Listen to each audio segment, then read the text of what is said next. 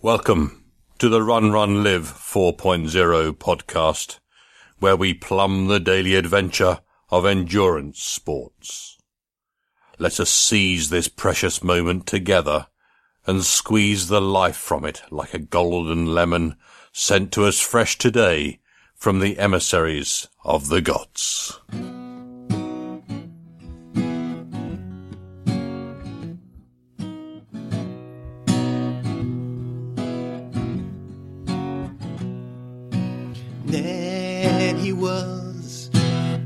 Terribly happy guy. He ate a moldy pumpkin pie. Then he thought that he just couldn't die. So Ned, he laughed so hard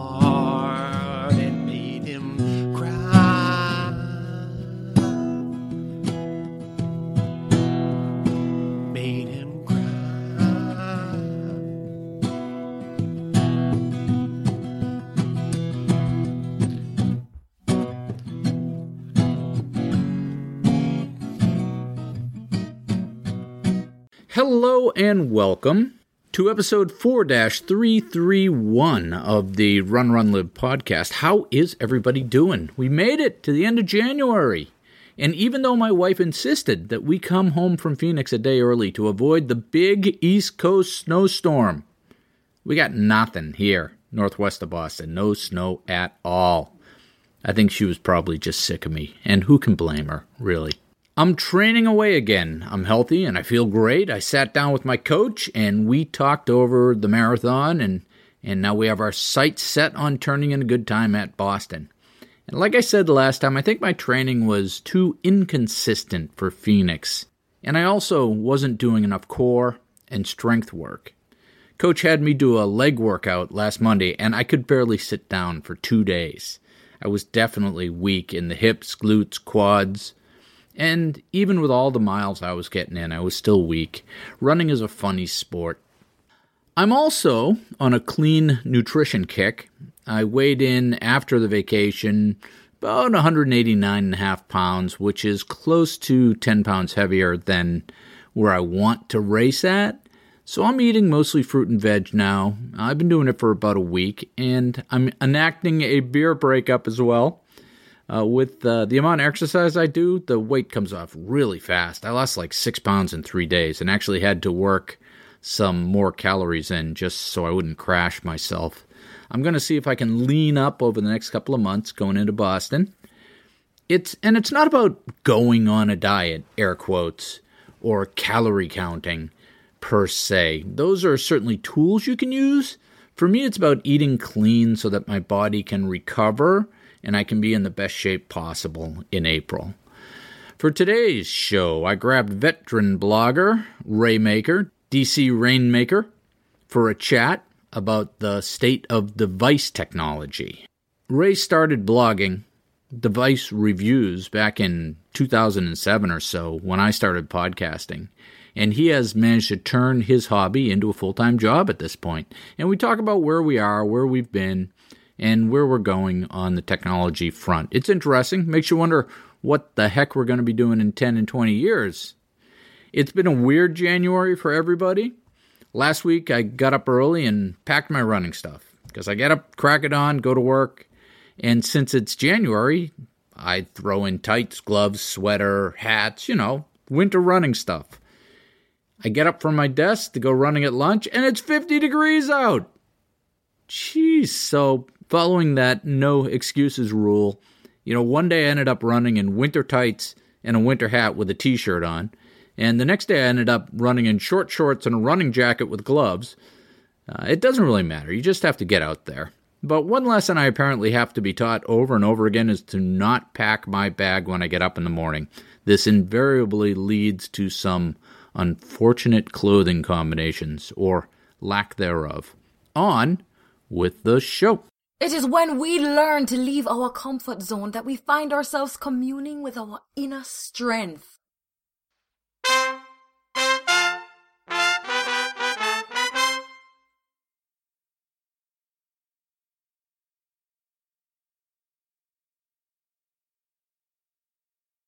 eight different tips for treadmill running. The dread mill, the dead mill. Love it or hate it. Sometimes when it gets dark and cold and slippery out, we all end up on the treadmill. It's not uncommon for people to have personal treadmills in their houses, but usually we're going to a club or a gym to use a public access treadmill. At the risk of writing an article that everyone else has already written, let me give you my tips on treadmill usage. It's timely, and you can use what you like and discard the rest. If you Google this topic, you will find that it is covered extensively in the blogosphere. They will talk about how a treadmill is a safe, predictable, and convenient alternative to battling the elements. They will tell you to watch your form, dress properly, warm up well, and whatever you do, don't hold the handrails. I'm going to try to come at it from a slightly different angle. I've trained on different treadmills all over the world. And when I say trained, I mean speed work, tempo runs, long runs. Love them or hate them, the treadmill is just another tool to become proficient with. It's another one of those things that you have to approach with the beginner's mind and learn from it what you can. First thing to understand is that it is perfectly okay and useful to do some workouts on the treadmill. There's nothing wrong or bad with running on the treadmill. Go ahead, run. It's okay. Much of the discomfort or reticence we have around treadmills is all in our heads. If you figure out some basic strategies, you can roll those treadmill workouts seamlessly into your training. The second important thing to remember is that the treadmill is different than running outside. Not bad, different. What's different? The motion of your running is slightly different on the treadmill than the motion of your running on the road. It's probably most similar to running on a track, a bit similar to running on the road, and not at all similar to running on a trail. When you first transition to the treadmill, you may find the running difficult or be sore in weird places because the motion is slightly different. So, tip one be careful when you transition. Take it easy if you've never run on the treadmill before or you haven't run in a while. Back off a bit. Just because there's a snowstorm clogging the roads doesn't give you license to hurt yourself. Don't make a bad decision with your enthusiasm. Tip number two focus on form. One of the things the treadmill is really good for is working on your form. You can slow it down and really concentrate on how your feet are hitting the deck and how your posture is. In many gyms, they'll have a mirror and you can watch your form. You can also video your form on the treadmill and share that with your coach. One of the tricks I use to practice form is to run in my socks and slow it way down. This way, I can get the proprioception of my feet hitting and grabbing the deck. And the treadmill deck is much more forgiving than the road, so it's a safe place to do this. Another thing you can do is practice different cadence with your form. So you have a clock right in front of you. You simply count the foot strikes for 15 or 30 seconds, and you can get an exact answer on what your cadence is. Tip number three you don't have to watch Fox News. One of the things I hate in my life is that there are TV monitors hung everywhere I go, blaring some stupid crap I don't want to watch. One option people don't realize is that you can switch them off. Seriously. I will ask anyone there, Are you watching this? And typically they'll say, No. If you reach behind the TV, there's a power button you can press to turn the whole works off. People will be shocked at your chutzpah but it's simple. The next people who come in won't think to switch it on either. They'll just assume it's broken. By the way, you can usually do the same thing with the lights. Gyms, by and large, have horrible fluorescent or incandescent lighting systems, and sometimes you can switch a bank of lights off and it won't harsh your mellow as much while you're running. Tip number four treadmills are all different in the way they are programmed, and we typically don't get the user manual, but they're usually programmable. to some extent. And this makes them great for doing set workouts like intervals. Typically, one of the menu options is custom workout or custom intervals. If you can figure out how to use this, you can have it change paces automatically to pull you through the workout, or at least be able to press one button to switch from run speed to jog speed. Tip number five figure out your speed and pace conversion before you start running. Before you get on, start the thing up and speed it up to the various paces you intend to use so you know what the display is going to look like and what the miles per hour or kilometers per hour conversions are for your paces. This will save you from having to figure out what a 7 minute mile is in the middle of a workout. Tip number six do a crushing long hill workout. Treadmills typically can't mimic downhill, but they do a great job of mimicking uphill.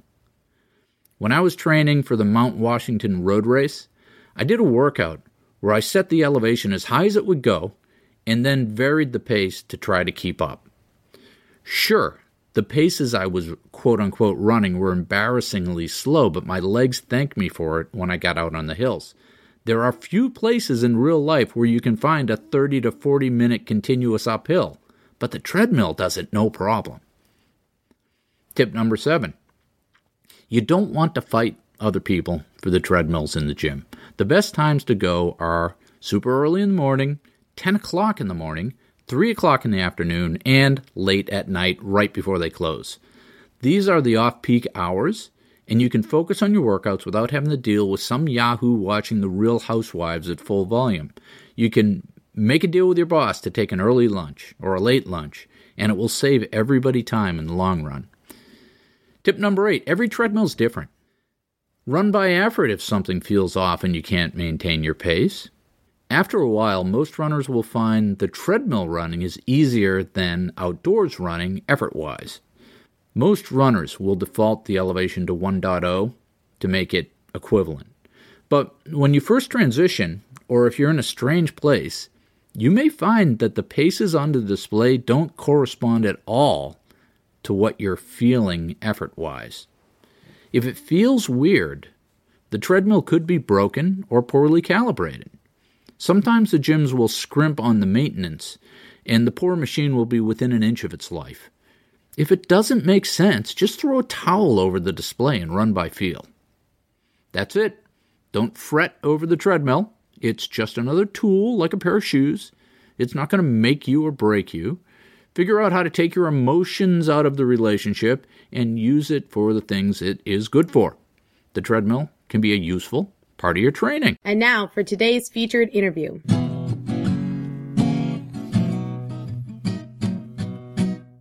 Give me the uh, the 200 words or less on who you are and what you do.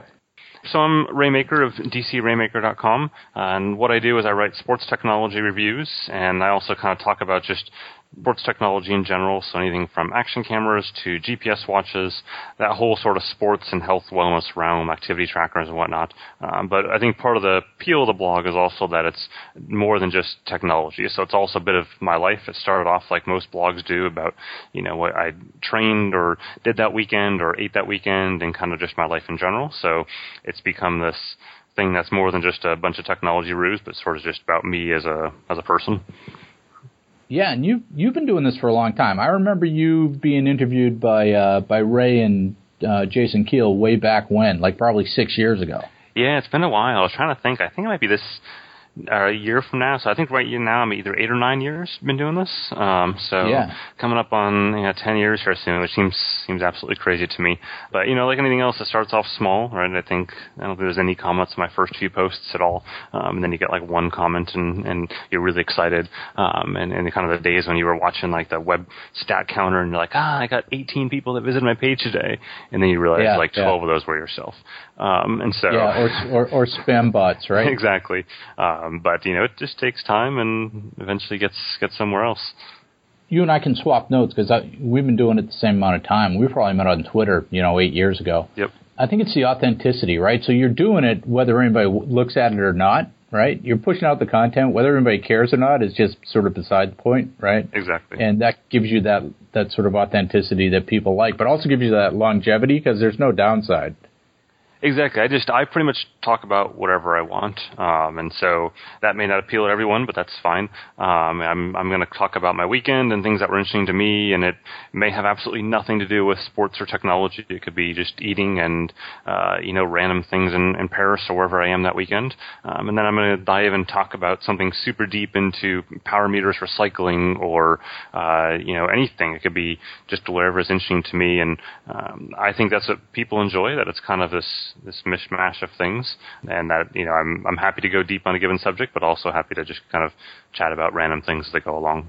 So this niche that you've um, that you found yourself in with the devices, right? The Yep. the sports devices is actually a great niche. There's a whole sort of I don't know. Um, there's a bunch of people who do this on YouTube and blogs, and right, this is sort of a, a a known thing now. But probably when you started it, you were just you know starting it for the for your own satisfaction, right?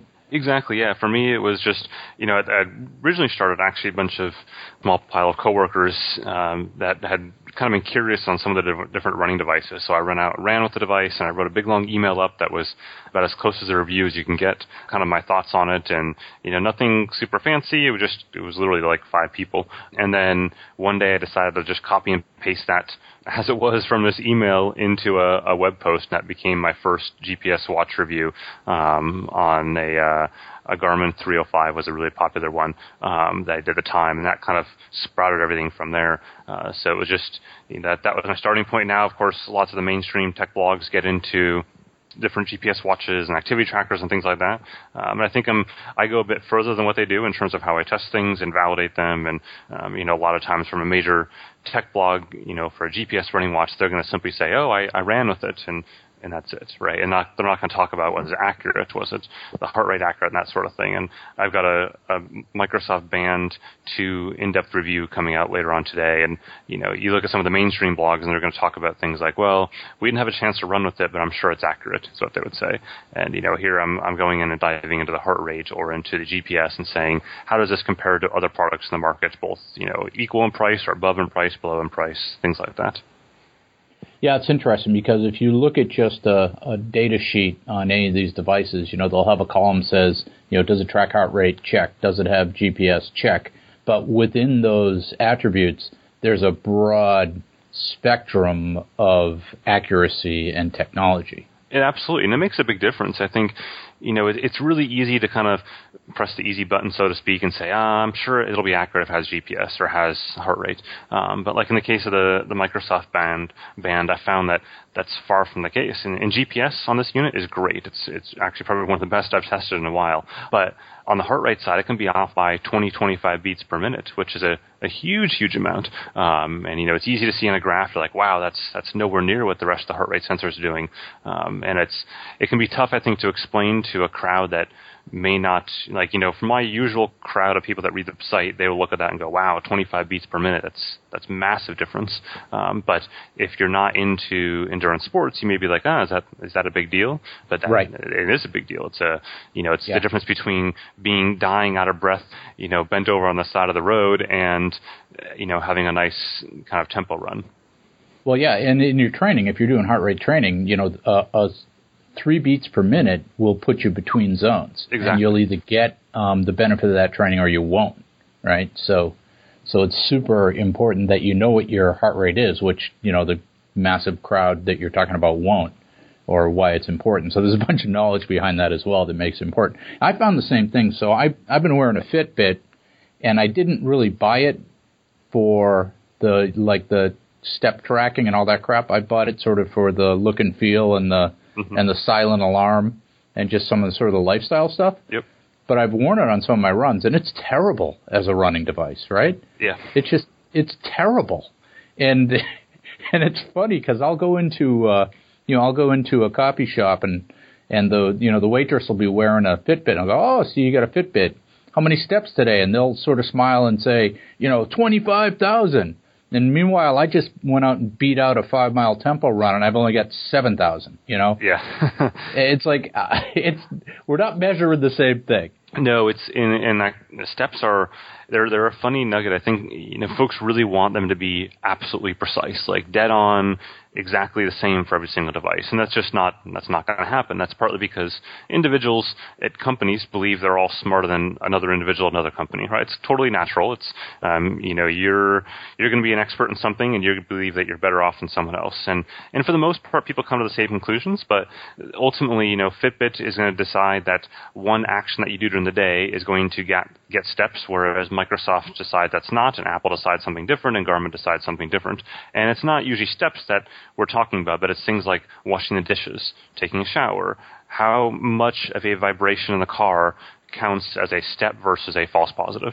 Right. And you know, every company has to decide differently where to approach those, and some are better than others. You know, I think if you look at the major brands like Fitbit and others, they tend to be very close. But even then, there's still outliers. I'll get folks that swing by the blog that'll be like, "I worked up 3,000 steps in my drive to work today," and you're like, "What were you doing in the car?" Yeah. But it's not that they're doing anything wrong. It's just that somehow for that individual person and that individual car, it's triggering whatever edge case is on that Fitbit device or whatever it may be. Um, and it's it's yeah, because it's all yeah, it's all software at the end of the day. It's algorithms, right? And Yep. in in the algorithm, it has to make a choice. I got this this input. What do I do with it? Exactly. Right. And I think that's Yeah. where, you know, you look at like steps, for example, that's an area that you should be looking at more of your trends, right? If you're if you're getting to the end of the day and you're concerned that you are 9,700 out of 10,000 steps for the day, then go walk around the block, right? And and knock it out and, and be done with it. At the same time, if you got to the end of the day and you're at like 1,500 steps out of 10,000, then that's probably telling you something. That's probably telling you that you didn't walk a lot and you didn't do a lot that day. And so I think it's better to focus on those trends right now with activity trackers um, more than you know being five or ten steps off.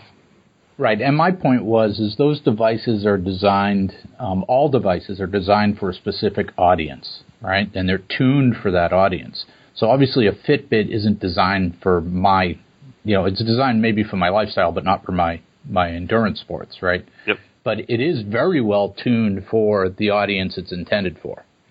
Yep. Exactly. right? The casual sort of walk around, you know, walk at lunch crowd. It's very well tuned for that, and you can see that in the way the algorithms respond. Exactly, and they've they've done a good job there. And I think you know they they sold uh, something like 12 million plus devices last year, which is a really impressive amount, um, especially in the kind of in the face of the Apple Watch, which everyone predicted would would kill the Fitbit. Um, and Yeah. It's done anything but that. It's it's actually made one of the strongest years ever. So you know I think people are looking for that device that isn't going to cost three and four hundred bucks, but is going to tell them steps, and and steps can be useful to both athletes as well as the general public. I think you know the general public is looking to lose weight, and steps is a very good motivator of that. In terms of it's not going to have a direct correlation to weight, but if you walk a lot more, then you're likely being more active. Um, and then it's also great for the endurance athlete too because it helps you focus on recovery. So I think that's an area that's often overlooked. You know, especially like if you go into, let's say, your the Boston Marathon or something else, and those days ahead of time, especially Boston. Have you run Boston before? Couple times. Okay, so you you know that it's easy and a couple days beforehand to go into the expo, and before you know it, you've walked like nine miles on the expo, um, and and you're like, well, maybe that wasn't such a good idea the day before a race, and that's where I think. It, as an endurance athlete, um, it's a good idea to, to kind of look at the step counter in a different light. See, they need to have those uh, little electric carts like they do at Walmart, so all the, I people agree. can just ride around the expo. It should be like a like those um rides where they're actually on a rail, right? So almost like a uh, what do you call it, like a um, a fair or something like that, where you just go it goes booth to booth, and you can you can pause your little car and get out and Yeah, it's like the, the Tunnel of Love ride exactly. the expo. Yep, there we Yeah. go. And then everybody, I always tell people that too. When you come to Boston, it's such a, and New York as well, right? Sure. Any of those big city races, it just there's a ton of walking involved, and uh, you leave your race at the expo. so You really do. It's so easy to do, and I think you know it's actually kind of one of the neat things about a lot of like Ironman races, for example, in that they aren't typically held in the city. They're held out in the middle of nowhere in most cases. Um, so it's actually kind of easy to be able to theoretically go, you know, drive to the the expo grounds and something no bigger than a, a half a football field, for example, and to walk around with a handful of vendors there and go home. But it's it's still that like mental conditioning of not doing something the day before a big race that's I think toughest for a lot of people. yeah, and you're a triathlete as well, which is great for the niche that you're in for blogging because everybody knows triathletes are very technology focused, and they just you know buy the latest gadget is They buy that's everything. what they're all about, right? Yep. No, Yeah, absolutely. It's, there's a, the joke has always been that a triathlete will buy anything, which is is probably true. Yeah, you- Um, yeah, the, the same thing that you can sell to a marathoner for a hundred bucks, you can sell to a triathlete for a thousand bucks. Exactly, but I'm a triathlete, so I can make my, make fun of myself that way, um, especially me, I suppose, of all people. Um, but I guess we also have three sports to deal with, right? You've got swimming and biking and running, and even within those, you've got basically two iterations of each one. You've got indoor and outdoor for everything, right? Um, so you're talking like six potential sports that you have to buy gear for, um, or at least that's Right. how I, I would justify it. Right, and the and the devices have to be able to figure out when you're doing the transitions, when you're in one sport, when you're in the other sport. Um, Exactly. yeah, it's it's it's tough. Yeah, Yep. And you, you see a and lot of watch- and it's sup- and and the data is actually super important. If you're out for an eight-hour event, you have to stay in the the correct zone, so you'll never you'll never make it. Eh, true, and I think if you look at where sports technology is most valuable, it tends to be in those longer endurance events, right? You know, from half marathon upwards in time, where pacing is so important. Um, and I think I'm sure as you know anyone who's training for their first half iron or Ironman or not even Ironman, half marathon or marathon knows that you know it's those first few miles of that race that will decide your entire day. It's how Yep. fast you go out at the start, how you know are you you're feeling excited for your first half iron or, or first marathon or anything that's long distance and you're going to go too hard, and that's where having some device sit there and go, I know you feel great right now, but you need to just just chill out and and slow down a bit. It makes a big difference. you know, when I started uh, started running, uh, we didn't have any devices, right? I mean, we had basically you had a you had a watch. You know, if you're lucky, you had a digital watch, so you could hit start and you could know what the times were. But you know, there wasn't really any heart rate functionality or GPS functionality. Yep. And because of that, we were forced to sort of learn what paces felt like and what distances felt like. Um, so, so we could almost eyeball courses and eyeball effort levels. And do you think people lose any of that today, where they're, you know, where the device is just telling them everything? They don't have to actually internalize it, or does it help? I think it goes both ways. I, I started running in that same sort of realm. I didn't have a GPS watch. I had a simple little stopwatch, and you know, you go online and try to figure out your distance, or you drive down the street right in your car and kind of figure out, okay, this is a mile, this is the next mile, and so on. Um, and then you'd you'd go ahead and work from there on a, a simple like you know notepad style logbook. But you start to understand those distances and those paces, especially, um, and then intensities. And I think that's where um, it's always been challenging for folks. Is you know you look at like a, a workout guidebook that you may pick up somewhere that says here's how to how to train by something without without a heart rate monitor. And what's what's considered an intense workout right? What's run hard versus very hard versus just you know very very hard? Um, and that's where it's been really tough in the past that people can't put a number on that. And and what you know you running very very hard is different than me running very very hard. Um, and so how do you how do you make that make sense of that? So that's where sports technology has been great because it helps people say, you know, what you're doing right now is very, very hard, right? Versus this is an easy run and having a very clear delineation. Where it gets challenging is when a device breaks on someone on race day. And that's where I think Yeah. you see a lot of times where people just just simply freak out. They just go, ah, I don't know what to do. How am I gonna how am I gonna do anything right now? And you know, how do you I think people sometimes forget to think about those intensities and think about those paces when they're training and think to yourself, this is what this feels like. So, you know, if you're out for a long run and you're supposed to be like on a Z2 heart rate or something like that, the next time you're out on that run, just turn your watch on the inside of your wrist or something like that so you're not looking at it and just run for a few miles and you know in a few miles see if you're doing the same intensity that you were doing a couple miles ago um, and kind of just pay attention to those things so that if that happens in a race and it's happened to me in a race where a device has died that you can you can make sense of it. I had it happen in my second ironman race one of my my gps units died halfway through the bike. And so it's you, know, you got to be able to to roll with that kind of stuff. Yeah, and the more you train, the more you just sort of internalize all that stuff, right? So, yep. But you know, it's it's interesting. So, given that, you know, progressing, you've been doing this for eight or nine years, and in just that time span, the technology has leapt forward. I mean, I see it in the industrial world. It's Moore's law. Everything's getting smaller and faster exponentially. You know, what's the we just had the technology show and wearables, you know, everybody quote unquote, I'm doing the air quote thing, wearables are a big thing in consumer electronics right now. What are some of the cool things that are coming over the horizon right now, Ray? I think uh, kind of improvements in the optical heart rate is probably the biggest thing right now. So gathering more data, gathering more sensor data, that's probably and getting smaller devices. So we look at obviously, you know, a GPS running device has gone from something the size of a Twinkie just 10 years ago um, on your wrist down to something that's just it's tiny, right? It's barely more than like a, a stick of gum and kind of double the width sort of thing, or a tiny little band that you're wearing around your wrist is now GPS and heart rate and all these sort of metrics. But I think it's increasing that accuracy, those metrics. Um, so we've kind of seen this really interesting trend where over the last I would say like two to three years, companies have made things smaller and made things lighter, but haven't actually made them more accurate. So we're seeing, you know, companies that may struggle a bit more with GPS accuracy as they try to save battery and things like that to get more life out of the device. So I, I suspect we're going to start to see this swing the other way where we now see focusing on accuracy as that becomes a delineator uh, between products. And they say, you know, like we talked about earlier, is this product truly accurate or not?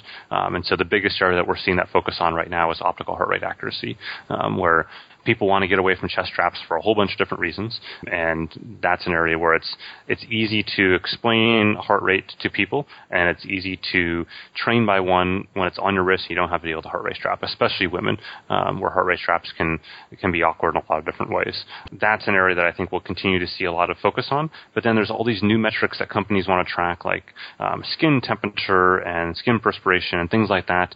That we don't really know what to do with them yet in a running sense, but I think we'll we'll get there over time. So it's almost. Have you looked at any of the you know the flexible circuitry that they're weaving into smart Yep. fabrics now? Have, Exactly. has anybody sent you any of that stuff? Yeah, I've played with it a little bit. What we see right now in that whole e-textile space is that a lot. It's a lot of kind of replicating what you already have. That makes sense. So it's looking at uh, heart rate sensors, for example, and, and putting it into the fabric of something, or looking at accelerometer data and putting it into the fabric, or somehow tying it into a piece of clothing. But we're not seeing a ton of new stuff yet. Um, there's a lot of companies that are trying to get into that space, like you know, talking about perspiration and, and other metrics on that area, but they're not quite shipping yet. And I think we'll see those timelines be longer than they anticipate. Um, you know, companies are promising stuff later this year, but I don't think we'll see that hit the consumer audience till sometime next year for most of those newer technologies. Heart rate, that's already here today, and you know, sports bras and all sorts of different things like that. But getting beyond heart rate's trickier. Yeah, because I would think that again, if you wanted to be successful, you'd probably take the Fitbit route where you'd you know target that broader audience, Yep. the broader fitness audience, not the endurance athlete. Because uh, if I'm looking at something I have to wear, you know, I'd have to wear that every day, right? So it would have to be something like an armband. Or uh, Exactly. you know, like like the old Dickies, you know, people used to wear, Yep. right? Yeah, we saw little- It's interesting, actually. Um, Victoria's Secret got into the market about a year and a half ago or so, um, and they did a sports bra that had a connector for a heart rate pod on the front of it. Um, they've actually since seemingly exited the market, which is sort of strange. But I wonder if in that case it's simply a, a, a scenario where adding that extra pod made it more complex for people than they wanted to, right? Versus having a Bluetooth chip somehow built straight into um, the sports bra itself, and that would allow you to, you know, connect devices to it. Um, it's almost like it wasn't quite ready there, but it was. It was interesting to see such a mainstream company pick that up. Yeah. So when you tested that one, did you find it was accurate? that was not one I tested, unfortunately, um, or No. fortunately. But uh, that in that case, it's really from what I've seen of testing some other, like I, I tested a compression shirt that was um, had a heart rate sensor in there, and I found that it was actually fairly accurate. And I think that's because ECG type heart rate is something that's well understood in the industry. We've been doing it for you know 20 plus 30 years now at this point. Getting those sort of strands and that kind of piece is is easy. It really comes down to the pod portion that you snap into there, um, and making sure that it doesn't get tricked by things like cadence or you know other factors outside of that. So I'm wondering if they aren't thinking about going full Borg on us and having some sort of implant for all this stuff, right? Because that would be the shortest path to uh, the telemetrics and the and the body stuff, and then you could remotely sense people, you know. Yep. So they've done some of that stuff, not necessarily an implant where they put it in the skin, but digestible pills and things like that. So there was a study about a year, maybe two years ago now, that did it in a couple marathons down, uh, I want to say New Zealand, Australia-ish area, um, where they were basically monitoring the body temperatures of runners. Um, I know they did one in Singapore as well, and they were doing that remotely uh, with these little sensor pods. And so the idea being that on hot marathon days, um, where the you know risk is much higher for heat related issues uh, to be able to monitor people and say, ah, this this particular runner is dangerously whatever, um, and we should maybe uh, check in on that person. Which would be cool. I think that's a, that's an interesting use of that technology. Um, in this case, it was, a, it was a very small study, and obviously it's it's kind of tricky to ask people to go and like swallow a pill at the start of the race. But Yeah. I think that sort of concept, and whether that's delivered via pill or delivered, you know, via patch. There was a company last year at CES that announced basically the sticker that you put on, almost like a tobacco patch or something, and that would go ahead and it would broadcast those exact same sort of metrics. They had released a, a crowdfunded campaign on Indiegogo, and in fact, just a few months ago, they decided to refund all the backers because they're going to go into the medical field instead of the running world, um, which is too bad. 'cause Right, I actually tried it out and it worked really well. Yeah, I could see that being, like I said, a telemetrics thing where you're beaming that information to a control center somewhere, right? Yep. And you could almost do that 24 7. If you had that 24 7, then you could write algorithms around, hey, you're getting sick. Hey, you need to get more sleep. You know what I'm saying? Well, and that's what's funny. So that they did, they gave it to me at CES last year for a couple days to play with, um, and they'd had me load the app on there. And what was interesting is, yes, I recorded my runs on there, but then they showed me behind the scenes. They said actually we were gathering data 24/7 from this sensor. So they were showing my heart rate data and everything else in real time, and it was really cool. And they had this screen up in CES, and they were able to kind of display my data live in real time from my phone, as long as my phone is connected. But that gets into a ton of cool areas beyond just sport and fitness, um, but also into the medical realm as well. Where today those solutions are are much more complex and much heavier, if you will, from an infrastructure standpoint than just having a phone and a patch on your skin. Yeah, I mean, if we look at the challenges around obesity and everything in the United States and, and Western Europe, just the just the health challenges in general, if we could get some of that, replace some of the emotion with fact, that might help help us turn the corner on on some of this stuff. Yep. No, I completely agree, and I think it's that's where making it easier to get access to these devices is important as well. Um, and it's part of the reason why I think Fitbit succeeded so much is that you know it used to be that if you wanted a pedometer, you had something you found in either a cereal box or something crazy that you went out, you know, and, and paid a lot of money for. Uh, and nowadays, it's accessible, it's easy to use. Everyone, virtually everyone, has a smartphone of some sort that connect to it, um, and it just makes the entire experience simple. And then that carries over Right. into weight loss and other areas. Yeah, exactly. Make it simple. So that's a good um, that's good learning for anybody launching a product. Make it user friendly and simple. It we is- don't care what it does. So, um, so Ray, I'm sure the, the question you get asked the most um, is very similar to the, the shoe question. As I move you towards the exit here, um, what's you know what's the best device? I think it depends a little bit on what you're looking for. Um, I think there's no perfect answer. If you were an ultra marathoner, you know, or an ultra runner in general, then I would say you're looking at a device that's going to go a longer battery life. So something like the Fenix 3 or the Ambit 3 series. Um, those are kind of at that end. On the flip side, if you're just getting into running, then you might want to look at some of the more budget devices in that 100 to 130 dollar range, like the Forerunner 25, for example, or the Polar M400. That's just a little bit above that. I think around 150 right now. Um, and then if you're in that middle ground of a triathlete, then uh, I think right now the best devices out there for the triathlete, anyways, are the Fenix 3 uh, from Garmin, the Forerunner 920 XT from Garmin, and then the uh, Suunto Ambit 3 from well, Suunto. But you know, there's there's lots of options out there for for runners. I, I've got a whole post that's dedicated to choosing uh, basically which uh, devices you want based on what you're what features you're looking for. Do you want optical heart rate? Do you not want optical heart rate? Um, and I think that's that's probably the best way to approach how to choose a device is to figure out what you want out of that device and then pick something in the right category. I think there's some form considerations as well, right? Because I still run with the 305 because it's got buttons, physical buttons. Sure. And I need I need physical buttons. Yep, absolutely. And I think you know you see that in a lot of the the multi-sport watches, where people will ask, "Well, why doesn't the the 920 XT, the Fenix 3 have a touchscreen display?" Um, and the answer is kind of simple.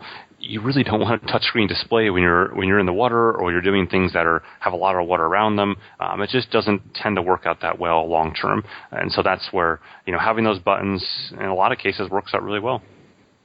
So have you managed to make a uh, a full time job out of this, or is this still a hobby for you, Ray? I have, yeah. I switched back in October. Um, so I, after I left kind of work after 12 years at the same same company there, and then uh, became doing this full time. So it's been a been a fun transition, uh, and you know now I'm able to, to play with devices all day long, and still have to write. Like there's still the reality of I'm sitting here all day today in front of a keyboard writing stuff. But you know tomorrow I'm hoping to go out into the countryside and get to play with action camera drones that follow me around and stuff like that. So I, I really can't complain.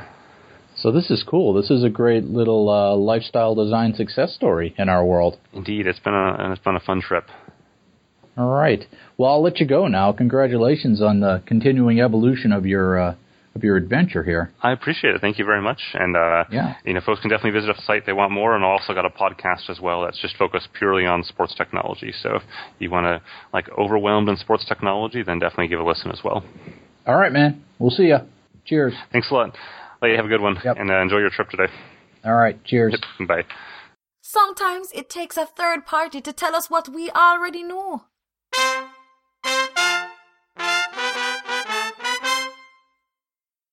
Don't be afraid to ask questions, especially if you are afraid of the answers. Jim Rohn said, What you get in life will never make you happy. What you become in life will make you very happy or very sad. People in general don't like uncertainty. We dislike uncertainty so much that we would rather make up stories that are a false reality than ask the questions that will lead us to truth or hard work. Most of us would rather pretend and avoid than confront. You are afraid of what you will find when you lift up the rug or look under the couch of your life, so you don't. Especially if you expect the answers you will find will be different than what you want. You'd rather live in the certainty of not knowing than the certainty of the truth. I've been working my way through Tony Robbins' book, Money Master the Game, and it's a hard read. I probably bought the book over a year ago, and I'm currently around page 250 with another 300 to go. And I'll bet that I'm one of the few people in the world who actually hung in that far. Like most of Tony's work, it has as much to do with self assessment and self improvement as it does with money. It just so happens that money is one of those areas that people like to avoid. I was working through a chapter where he talks about plugging in your current numbers and comparing the results versus your future goals. 250 pages in, this is supposed to be the aha moment. This is where you see here's where you are versus here's where you want to go. The answer for some people will be, oh, this is awesome. I'm in much better shape than I thought I was. The answer for many others will be, oh crap, I'm screwed. For those who get a rude surprise, they may be depressed, angry, or they may get inspired. The important point is that your situation didn't change, but your understanding of it did. The only difference is that before they went through the exercise, they just didn't know. It's not about money, it's about being aware. It's about giving yourself a choice. It's really about freedom. Do you avoid asking the hard questions in your life? Maybe you don't go to the doctor because you're afraid of what he or she will tell you. Maybe you don't ask an important question in a relationship because you're afraid of the answer. You don't ask the questions at work because you're afraid of the answers. What is that fear? Fear of finding out the truth, fear of worry when you do, fear of having to face up to reality and do some sort of hard work? You would rather live out of control in this little made up bubble of certainty that is a total illusion. When you ask the question, what are you going to find out? It's not as bad as you feared, or it's worse than you imagined. Either way, you cure yourself of a self denial fantasy. Now you can take action. Now you can ask even better questions about how am I going to start moving in a better direction? And the glorious part is that these new questions are based in fact, not hope, not wishes, and not fear. Instead of the comfort of being able to ignore the facts and complain, you can make a decision and take action now. You can take control. You can architect, plan, and decide what to do next. And it's never too late. Even if the answer you get is far worse than you imagined, to draw from the money metaphor again, you can use the power of compounding. In finance, this means having your money grow over time, exponentially, using the power of compounding interest.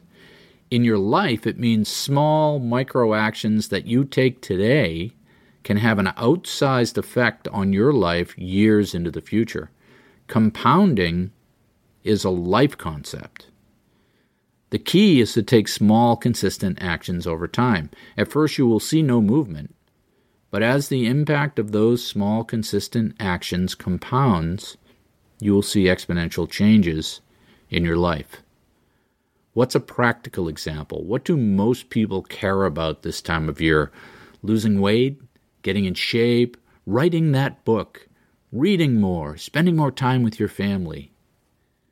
What is one small, consistent action you can take today, tomorrow, next week that will move you in the direction you want to go? What if you were to eat, I don't know, 10 fewer calories of processed crap every day? What if you were to add one whole fruit or raw vegetable into your day? What if you were to do one push up today or one mile and then increase it every week? What if you were to write for 20 minutes non-interrupted every day? What could you accomplish? What if you were to read two pages or 20 minutes every day? What would you get done? There is no project so onerous or so distasteful that you can't find one little chunk of it to work on. Do you know the facts, the truth, the data around your important life gardens that you're attending?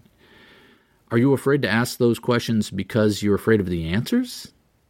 That's living an out of control life.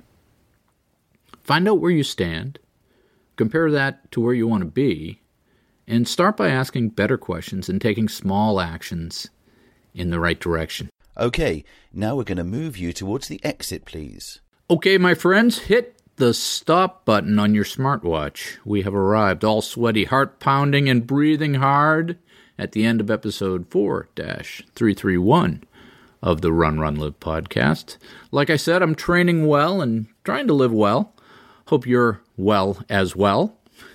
well, well. Uh, hear the one about the three holes in the ground? Well, well, well. If anyone has a particularly interesting piece of writing around 1,500 words that they'd like to submit for me to read into one of the show sections, I'm willing if you are. After seven and a half years of this, I sometimes feel like I'm tapping a dry well. I was poking around this week in the Run Run Live 1.0 archives looking for something. I listened to some of the single digit episodes and it's cringeworthy. The audio is terrible. It's but it's all out there if you want to listen to it. It's all out there on my website runrunlive.com. 330 plus episodes. Feel free to download them all and let me know if you find any broken links. I'll try to fix them. Next episode, we're going to talk with Kim Jones. Kim Jones, famous person who was one of the best female marathoners in the world in the 80s and 90s. Uh, if anybody has any other people they'd like me to interview, let me know and I'll sick my producer on them. That's that's me. I'm the producer. Thank you for all the folks who have contributed to my Team Hoyt Fund for Boston. For the thousands of you who haven't, hey, come on. It's a great cause. It's what's right about our sport. Your virtual friends in our virtual running community, they have been throwing me 10, 20, 50 bucks. You can do it too. Think of it as positive karma, a positive karma investment. The Groton Road Race is April 24th. Come up and join me for my last hurrah, my last stint as race director and our 25th anniversary. I'm cooking up some cool commemorative tchotchkes for you. Come on up and join us. This past week, I got invited to present at an event in the city called Ignite Boston. And I guess this is one of those Lyceum like TED talky sort of, I don't know what, but one of my personal guidelines is to accept all invitations to present. You know how much value that I think there is in presentation skills in general, and I believe it is something we should all cultivate, and stage time is one of the best ways to practice it. The format for this presentation, or these presentations in general, is 20 slides with a 15 second auto advance per slide. So it's a bang, bang, bang presentation flow, five minute presentation, and I was intrigued. So the topic was loosely data. And I looked at the presenters, and they were all techies, you know, data people. And I looked at the agenda, and I was the last of seven presenters in a row. And this means it was me between them and the complimentary drinks. So I thought to myself, well, I'm screwed. First, I'm not a super deep techie tech guy like that. Uh, second, I don't know that much practical stuff about data in general. I mean, sure, I could manufacture some overview of industry data uses, but in the position of last presenter, there's nothing I could do to just not be forgettable. So the game was rigged to focus on my not strengths and not my strengths. How could I flip the tables on this? What do I bring that these other folks didn't? What talents do I have that they don't? Well, I know how to communicate and I know how to present and I know all about marathons. So I decided to use the uh, Kobayashi Maru subterfuge and change the game in my favor.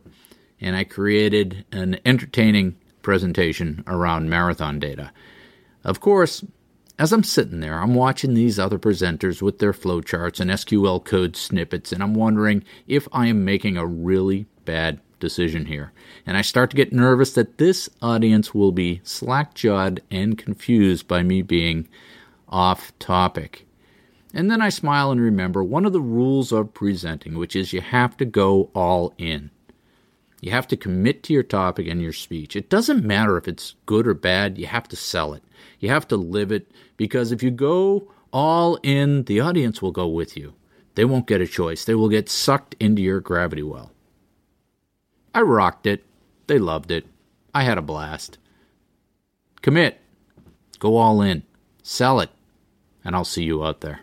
And then he thought that he just couldn't die. So Ned, he laughed so hard it made him cry.